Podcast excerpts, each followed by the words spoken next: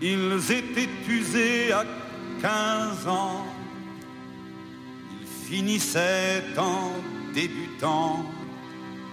Les douze mois s'appelaient décembre. Quelle vie ont eu nos grands-parents entre l'absinthe et les grands-messes. Ils étaient vieux avant que d'être. Quinze heures par jour, le corps en laisse, laisse au visage un teint de sang. Oui, notre monsieur, oui, notre bon maître, pourquoi ont-ils tué Jaurès?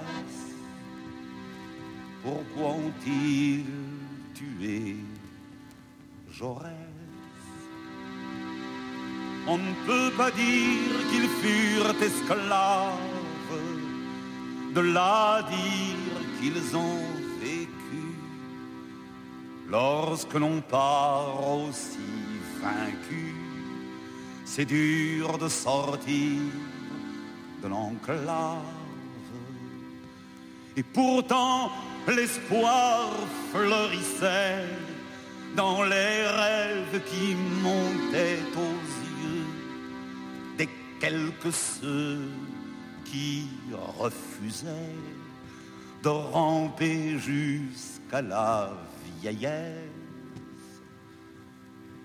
Oui, notre bon maître, oui, notre monsieur, pourquoi ont-ils tué Jaurès?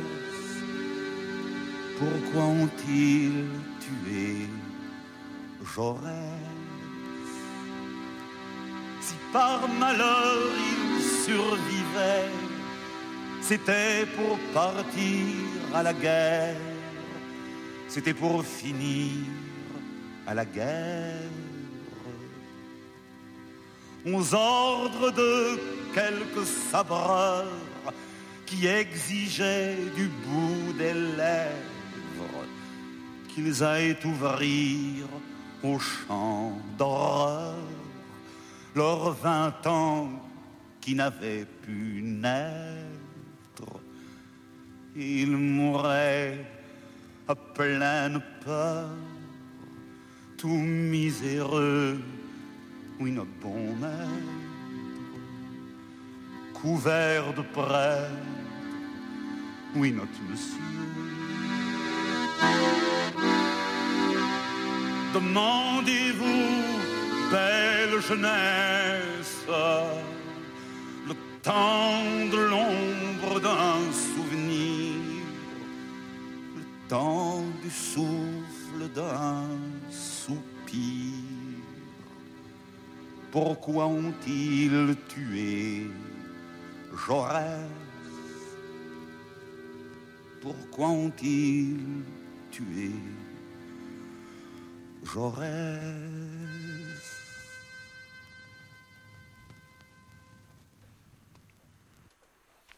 Questo è il magico ritorno, eh? La prima puntata della nuova sede, grandi emozioni. Questo era Jacques Brel, la canzone Jaurès. Senza scendere, diciamo, nel, nell'ambito storico, un po' nel, in che cosa racconta il disco, eh, il pezzo, poi nello specifico, parliamo di questa puntata di oggi. Manu in realtà mi aveva dato degli spunti anche abbastanza interessanti, ma io non ci ho avuto tempo né genio, o meglio, diciamo che mentre pensavo a che cosa potevo trovare, in realtà mi è venuta in mente un'altra cosa. Quello che mi è venuto in mente era il tema, diciamo, dell'eleganza. L'eleganza è una di quelle cose che è più difficile spiegarlo forse che farlo capire, nel senso farlo percepire. Non eleganza nel senso di pettinato, eleganza nel senso di equilibrio, nel senso di ogni cosa al posto giusto, nel senso di ogni ogni silenzio, ogni parola, ogni accordo, ogni strumento, come se come quando capita, diciamo, di sentire un pezzo e di dire no, tante volte non ci sarebbe stato nient'altro di meglio da fare, nessun altro strumento da mettere, nessun altro arrangiamento da gestire, l'effetto è tutto perfetto, è così, doveva essere così ed è sempre stato così. E dopo questo primo pezzo, un disco del millenovecentosettantasette, ci muoviamo invece su una cosa, diciamo, non dico diametralmente opposta, ma quasi. Siamo più o meno nello stesso periodo, ma da tutt'altra parte del mondo, da tutt'altra idea. Questo è un pezzo interessante, era uno dei cantautori, diciamo, in voga ai tempi, un po' suonò anche con Dylan, con qualcuno dei Beatles se non sbaglio. E questo pezzo a quanto pare fu una specie di improvvisazione, cioè lui si mise alla chitarra, fece sti accordi, certe volte eh, anche in questo senso sono delle cose straordinarie che succedono quasi per caso. E questo è Tom Petty and the Heartbreakers e il pezzo è The Waiting.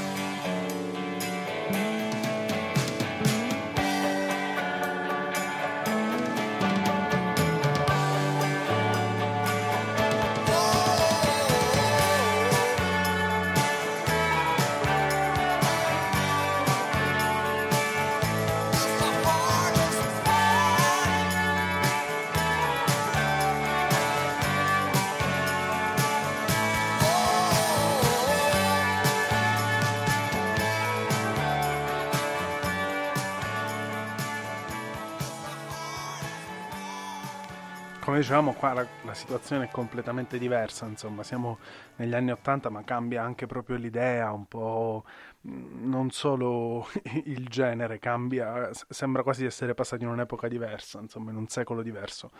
E, interessante perché poi, insomma, trovandomi a scegliere i dischi per questa puntata, alla fine sono riuscito a ricadere poi sempre più o meno su del cantautorato, perché in fondo il cantautore riesce ad avere forse più... Una, una direzione, diciamo, più, più semplice da seguire, no? meno, meno confusioni, meno teste da mettere insieme, riesce a essere un po' più chiaro nella visione, riesce a essere anche un po' più realistico, cioè, cosa succede? Riesce a essere un po' più realistico, diciamo, tra virgolette, nel, um, nell'esprimere un concetto, un po' più chiaro, forse alle volte anche un po' più essenziale. E gli anni Ottanta poi... Sicuramente sono anni in cui il concetto di, di precisione, di perfezione, di attenzione al suono, le tecniche di registrazione, insomma, era tutto completamente diverso rispetto a prima, anche gli effetti, però in fondo è bello come una cosa così semplice, quindi un po' anni Ottanta, perché anni Ottanta è sempre un po', un po' più chiccettino, diciamo, come approccio, riesce a essere così elegante, appunto.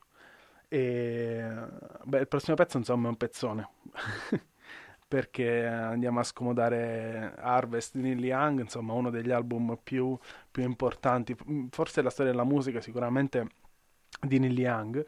E anche qui un pezzo semplice, lineare, insomma, un, una linea di chitarra, una bella linea di voce e qualche strumento sopra che in qualche modo si arrampica su questa melodia centrale. E questo è Heart of Gold e Neil Young da Harvest.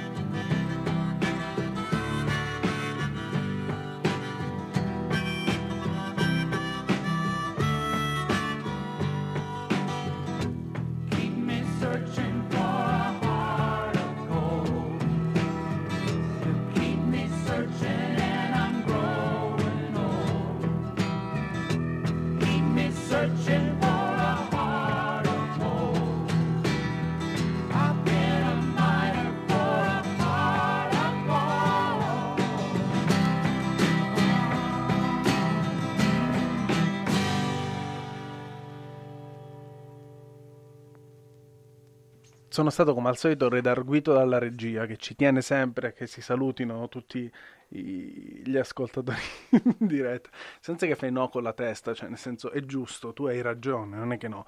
E quindi noi siamo Fraidi on the Tracks, P- posso dire noi?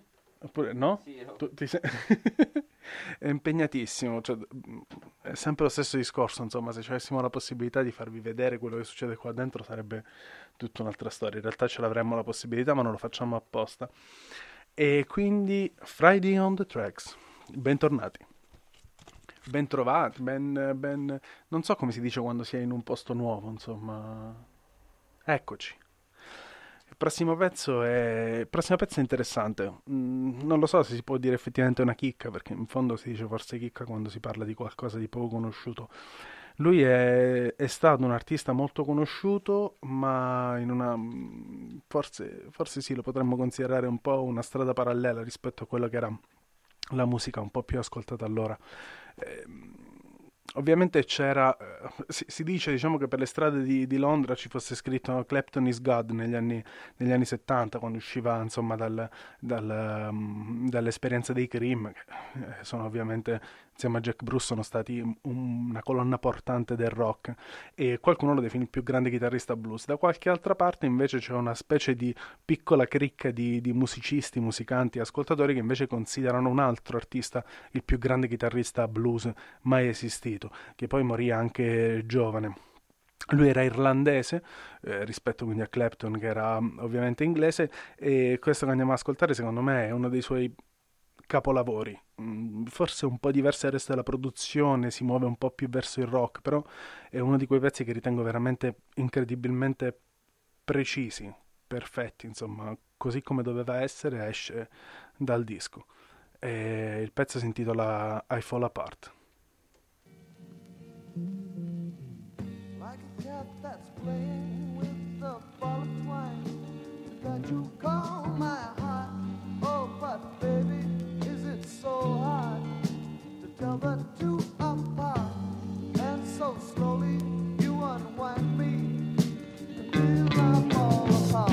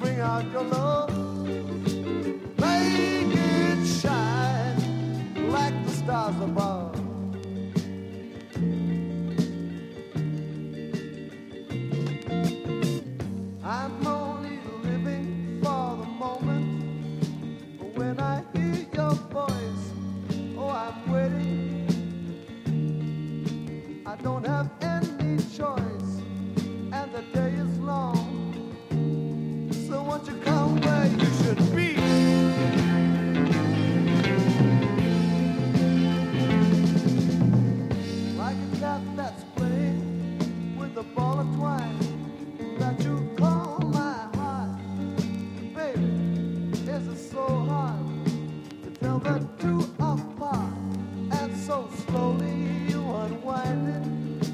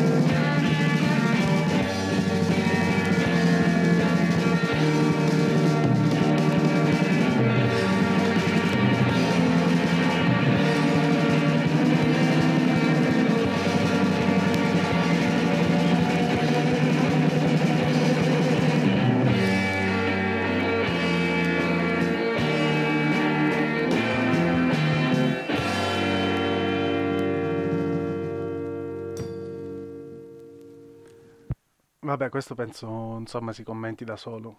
È, è incredibile perché di questo pezzo funziona tutto, secondo me. Funziona la strofa, funziona il bridge, funziona, eh, funziona il testo. Il testo è incredibile, no? Il testo dice...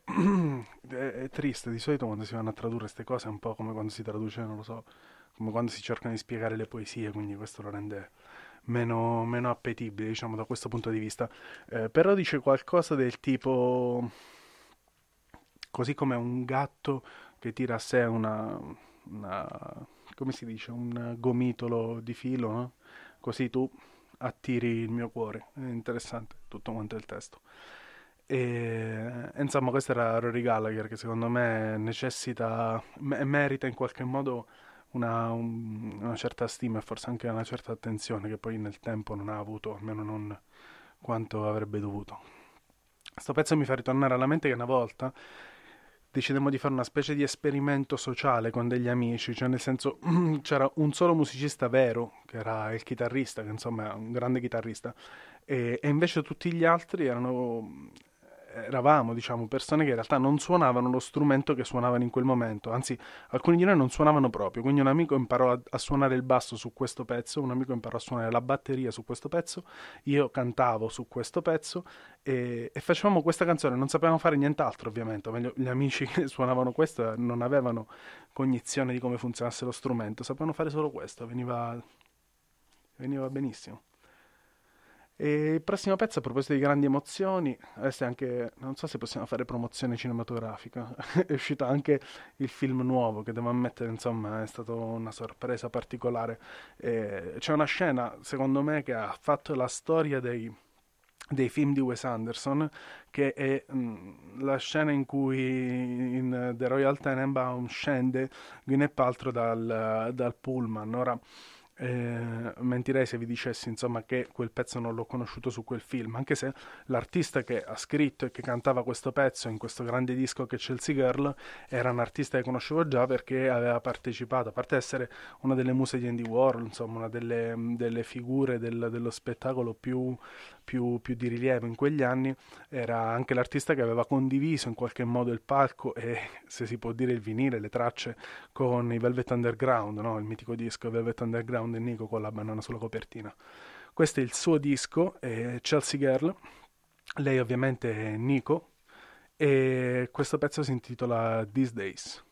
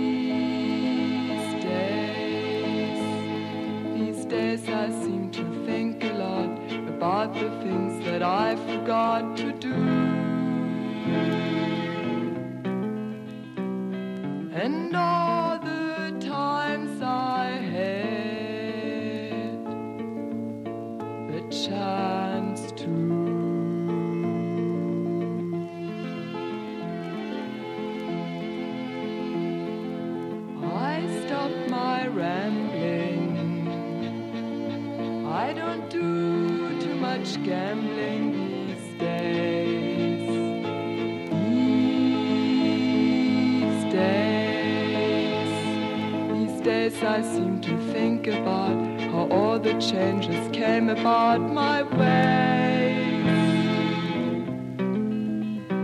and I wonder if I'd see another highway.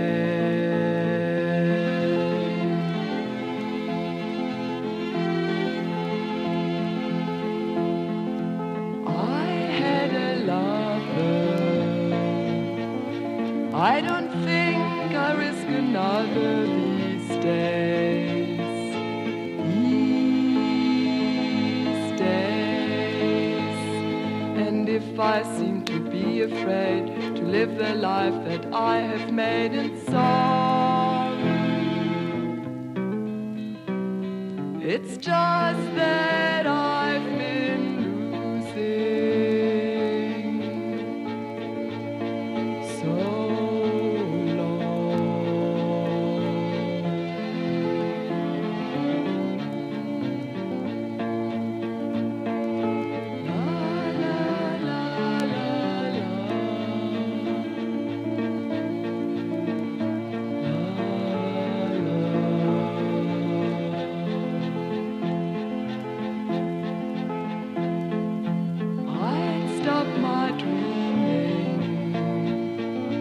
I won't do too much scheming these days, these days. These days I sit on cornerstones and count the time in quarter turns to ten. Please don't confront me with my failures.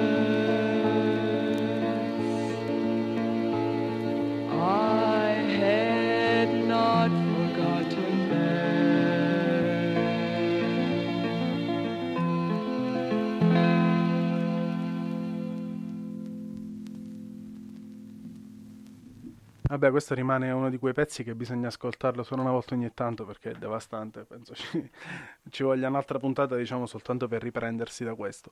E penso sia meraviglioso come in qualche modo in tutta questa insieme di, di errori, di, di imperfezioni, no? Anche perché Nico in fondo eh, non nasce cantante, diventa poi cantante dopo, nel tempo.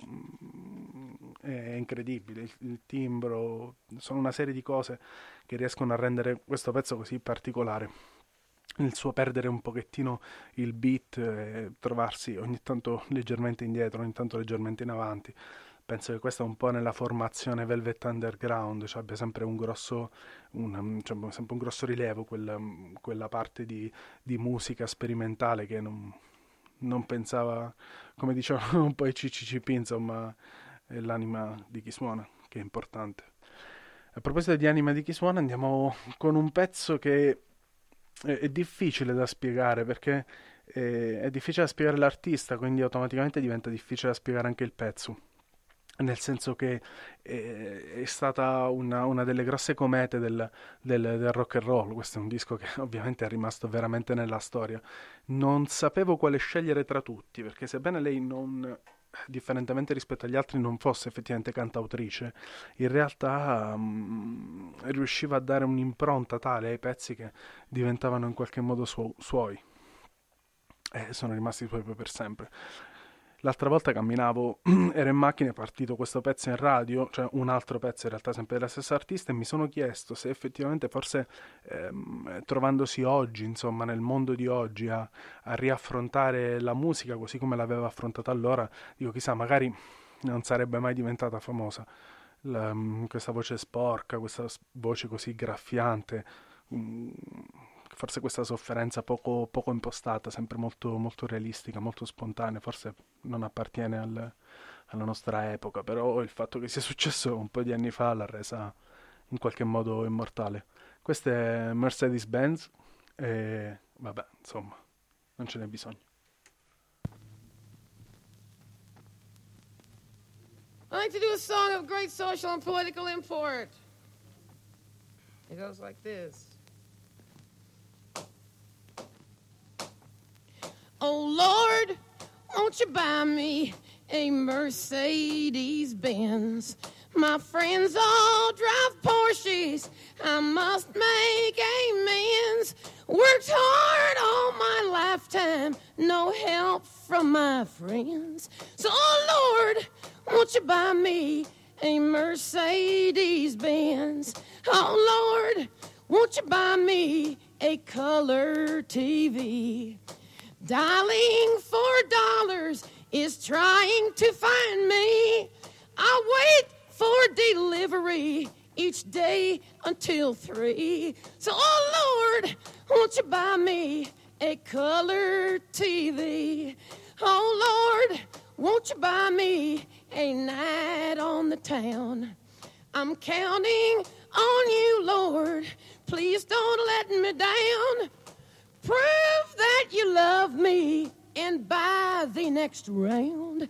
Oh, Lord, won't you buy me a night on the town? Everybody, oh, Lord, won't you buy me a Mercedes-Benz? My friends all drive Porsches. I must make amends.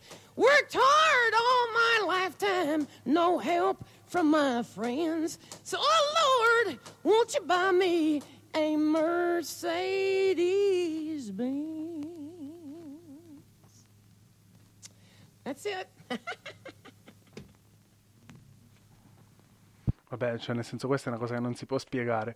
La, a parte che è impensabile già di per sé, insomma, immaginare oggi un artista mh, di, di grosso calibro decidere di, di registrare un pezzo soltanto con la voce. Sì, sicuramente, insomma, con qualche effetto, con qualcosa che la riuscisse a compattare, a rendere più, più, più forte, però eh, in fondo oggi viviamo in un mondo in cui ogni pezzo, ogni traccia, ogni cosa viene passata, ripassata, controllata, ricontrollata, in fondo senza voler in qualche modo prendercela con la nostra epoca, era così anche allora, e, e questa è una sfida enorme che sta a denotare non soltanto la, la grandezza dell'artista, ma anche un po' la voglia, diciamo, di...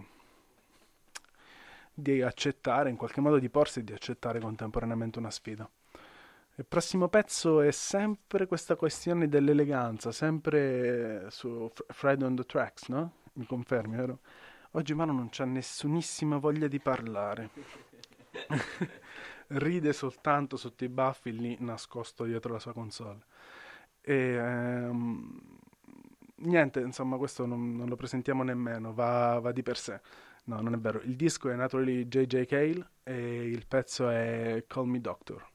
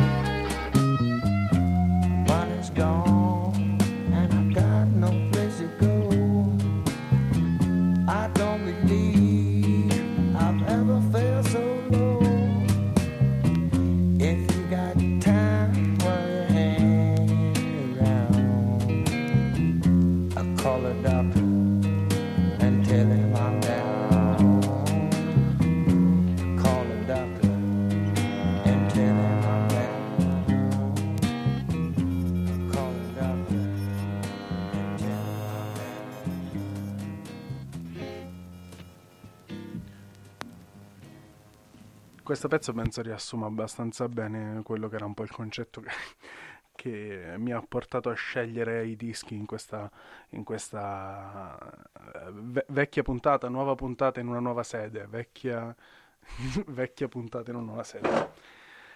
E andiamo avanti con un altro grande artista, anche questo insomma senza voler assolutamente andare a riportare, diciamo, queste, queste vecchie leggende del, del, di quelli che sono morti a ventisette anni. Insomma, queste sono delle necessità forse che, la, che abbiamo sentito il, il bisogno di, di, di riportare in gioco per rendere ancora più leggende le persone che in realtà erano leggende comunque.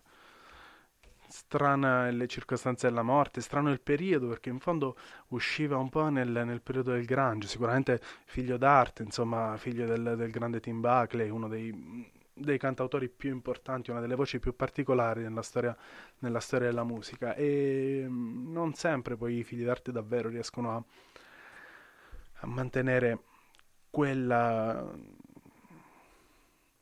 a farsi carico di questa responsabilità, non lo so, etica, artistica, che gli lasciano in qualche modo i genitori. Lui ce la fece per poco, veramente molto poco.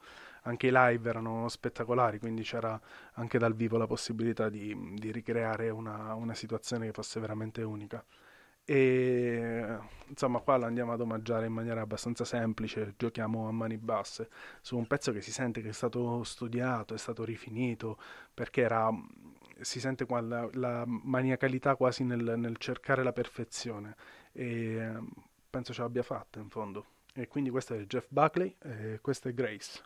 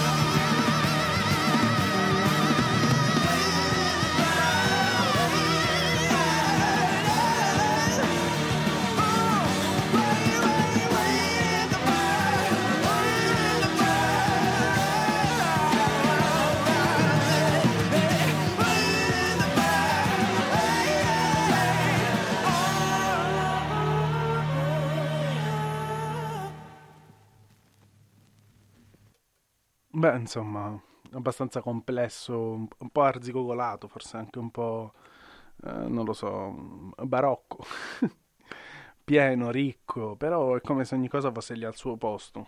Insomma, anche questo è un pezzo abbastanza affascinante. Il pezzo che invece viene adesso è un pezzo a cui sono veramente molto affezionato, tutti d'altronde, ma questo è uno che sento un po' più mio, anche perché è uno dei miei dischi preferiti in assoluto, di uno dei miei artisti preferiti in assoluto. Io penso che sia fondamentale, cioè, o meglio, ciò che ehm, riesce a rendere in qualche modo un artista veramente unico è la riconoscibilità. Questo è uno di quegli artisti che si riconosce anche se non canta, se canta insomma è inconfondibile, insomma è quasi impossibile individuarlo sulla, sulle prime note, però anche la musica, il genere, questo suo, questo suo essere un po', un po' così, un po' bohemian, un piccolo bohemian moderno. Questo disco per di più è un grande disco secondo me, perché va in qualche modo a... Mm, va in qualche modo, sembrerebbe, a raccontare i primi anni dell'ascesa di, di Frank Sinatra, cioè il tentativo di, di Frank Sinatra con tutte le problematiche del tempo, no? Sia eh, dovuto in qualche modo agli anni, sia dovuto a quelle che erano le origini di Frank Sinatra, di cercare di conquistare New York, di conquistare la scena musicale dei tempi. E devo ammettere che riesce a descriverlo in maniera veramente incredibile, e questo è, come dicevo, uno dei miei pezzi preferiti in assoluto. E il disco è Frank's Wild Years e l'artista ovviamente è Tom Waits, ma l'avreste riconosciuto comunque, e il pezzo è Cold Cold Ground.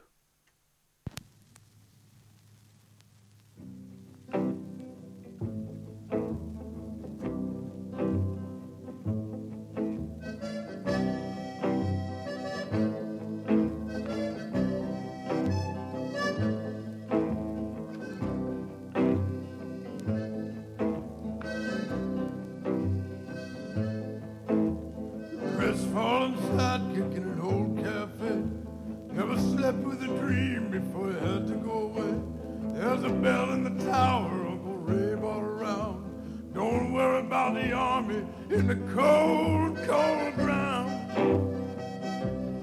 cold, cold ground, cold, cold ground, cold, cold ground. Oh, don't be a crybaby when there's wood in the shed, there's a bird in the chimney and a stone in my bed. When the road's washed out, we pass the bottle around and wait in the arms of the cold, cold ground, the cold, cold ground, the cold, cold ground, the cold, cold ground. There's a ribbon in the willow, there's a tire swing rope, and a briar patch of berries taking over the slope. The cattle sleep in the mailbox and we'll never go to town till we bury every dream in the cold, cold ground, in the cold, cold ground, the cold, cold ground, in the cold, cold ground, in the cold, cold in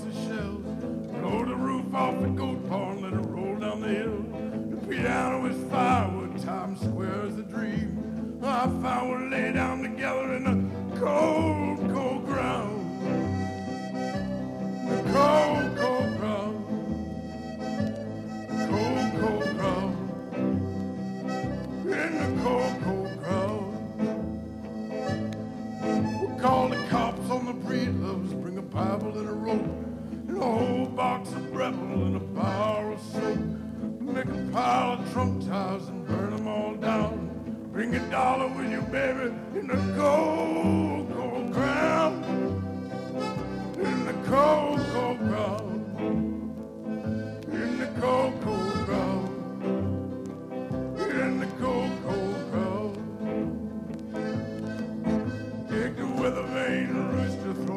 fox's head. Stop talking to the neighbors until we all go dead. Beware of my temper and the dog that I found. Break all the windows in the cold, cold ground. In the cold, cold ground.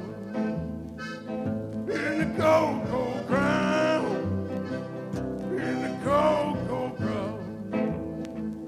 In the cold, cold ground. In the cold.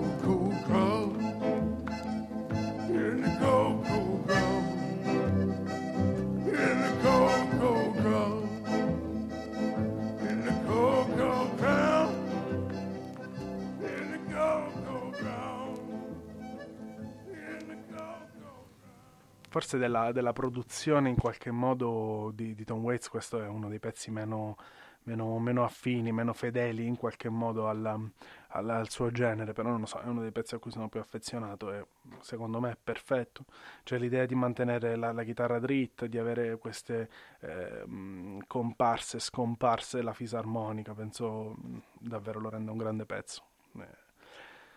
A proposito di fenomeni unici e incredibili... Ehm, era necessario, forse dovuto nell'ambito del cantautorato, anche perché spesso insomma si tende a, a relegare un po' il, l'idea, il, il ruolo del cantautore a, al, alla chitarra acustica, alla chitarra classica, insomma alla, a una dimensione che poi in fondo non è quella che davvero appartiene al cantautore, perché cantautore è anche quello che andremo a sentire adesso ed è rimasto uno dei, dei, dei, dei più grandi forse nella, nella storia della musica, sicuramente nella storia del rock, ma anche di altre, di altri generi, in quanto grosso sperimentatore.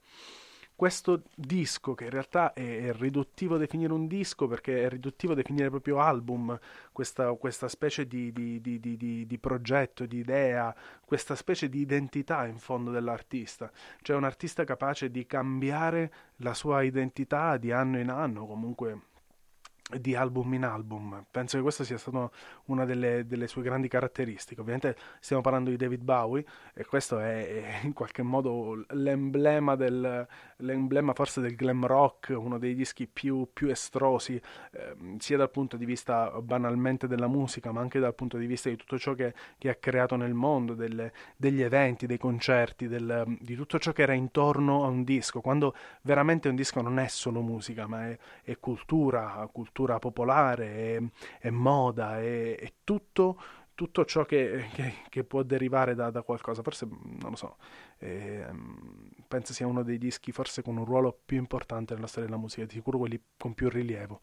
Il disco ovviamente è The Rise and the Fall of Ziggy Stardust and The Spiders from Mars, e qui andiamo dritti, vinciamo a mani basse, giochiamo con il primo pezzo del primo lato, cioè quello che è successo, quello che hanno sentito per la prima volta le persone che hanno sentito per la prima volta questo disco. E quindi questo è David Bowie e questo è Five Years.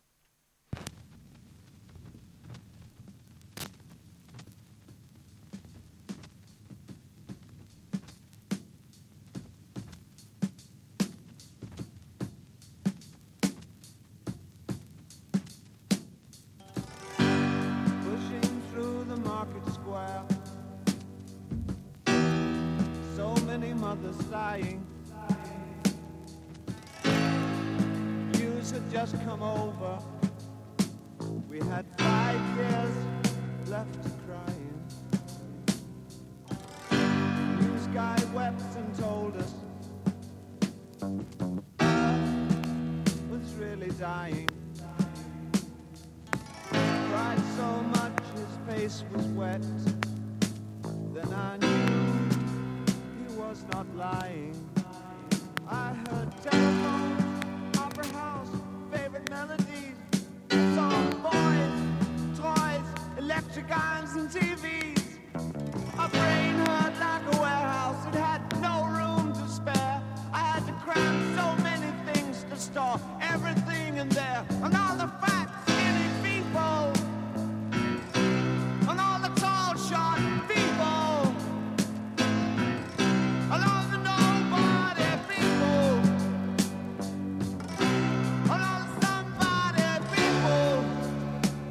Thought I'd need so many people.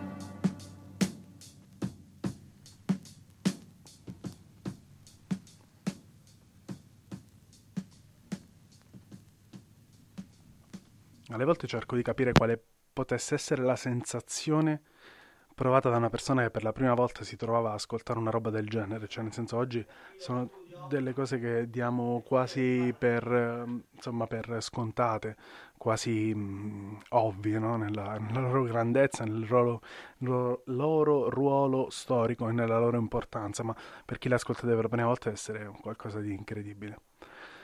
E partiamo con un altro pezzo. Secondo me qua il concetto di eleganza diventa un po', un po' ridondante, perché in fondo rimane elegante in tutto e per tutto, perché eh, l'avvocato ci ha sempre avuto un'eleganza nella scelta dei pezzi, nella scelta delle parole. È una musica che va ben oltre la, la semplice musica, è, è poesia intesa come, come culto della parola, come culto del suono anche della parola, oltre che del significato di per sé. Penso che in questo pezzo riesca a fare qualcosa di ancora più grande. Lui c'aveva questa passione un po' per, per il ciclismo e va a ripescare questa figura storica di un grosso campione dei primi del Novecento che eh, in seguito a, a un episodio strambo, possiamo dire, no? Mentre correva con la bicicletta, in pratica eh, si andò a scontrare con la, la, la processione che stava facendo nella chiesa del paese, e da allora quindi prese il soprannome che poi dà il titolo anche al pezzo di Diavolo Rosso. La grandezza di Conte è quella di andare a usare un personaggio storico veramente esistito come pretesto per denunciare un po' la, la pochezza di contenuti, si può dire, di un'epoca. Eh, se non si può dire, tanto l'abbiamo detto lo stesso. Quindi questo è Diavolo Rosso e questo è Paolo Conte.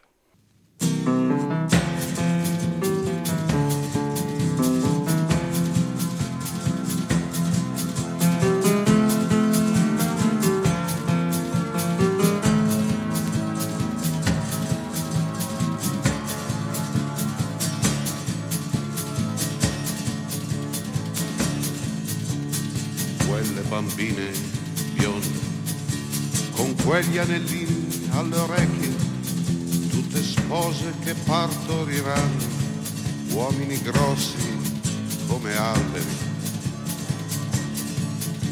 che quando cercherai di convincerli, allora lo vedi che sono proprio di legno. Diavolo Rosso, dimentica la strada. Vieni qui con noi a bere un'aranciata, contro luce tutto il tempo se ne va.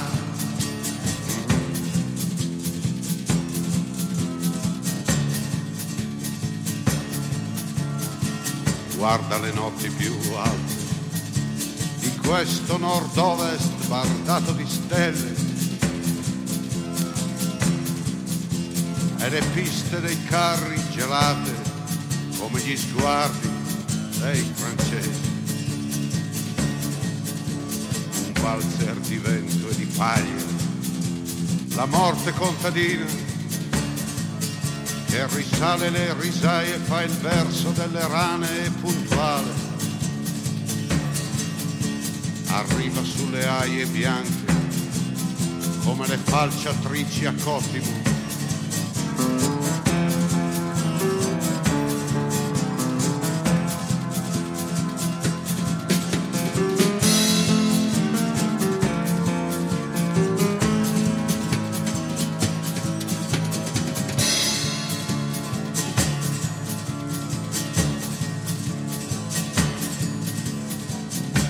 Dal sole altre voci, da questa campagna altri abissi di luce,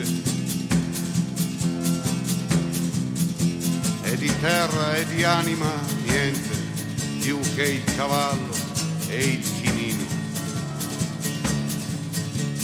e voci e bisbigli d'albergo, amanti di pianura, regine di corriere e paracarri. La loro, la loro discrezione antica è acqua e miele. Diavolo Rosso, dimentica la strada. Vieni qui con noi a bere un'aranciata, contro sole tutto il tempo se ne va.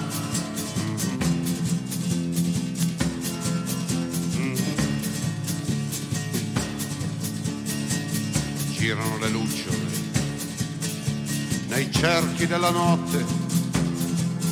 Questo buio sa di fieno e di lontano, e la canzone forse sa di ratafia.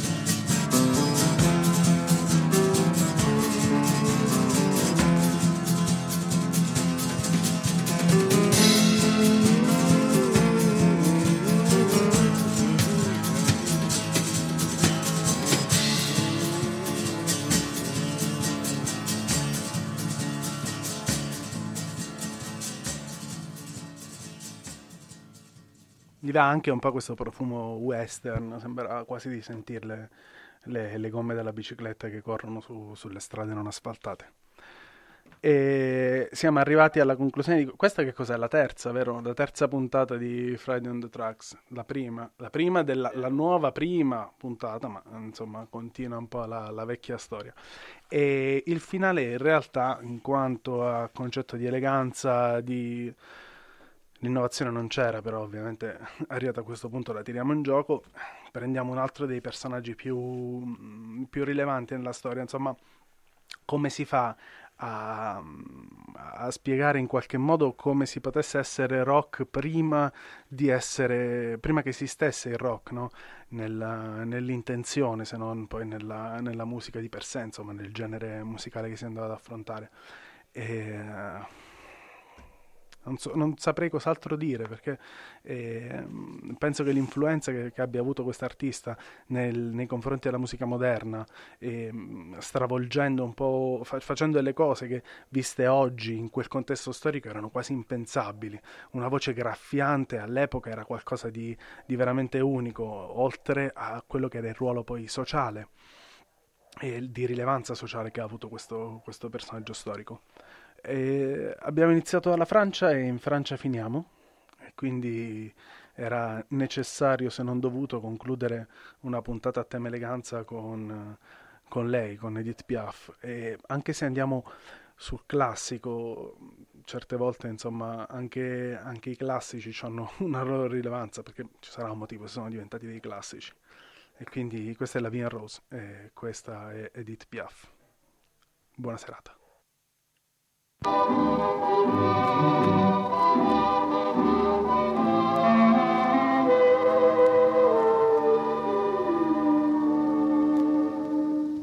yeux qui font baisser les miens, un rire qui se perd sur sa bouche, voilà le portrait sans retouche de l'homme auquel j'appartiens.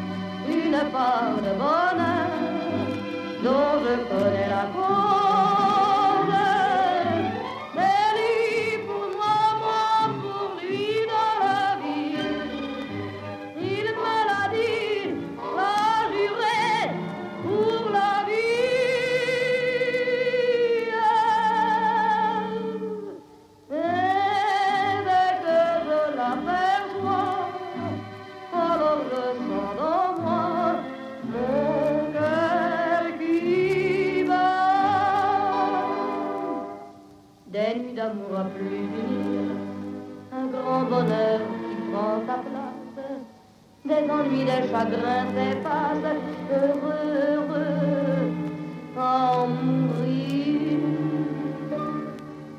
Quand il me prend dans ses bras, il me parle tout bas, je vois la vie en rose.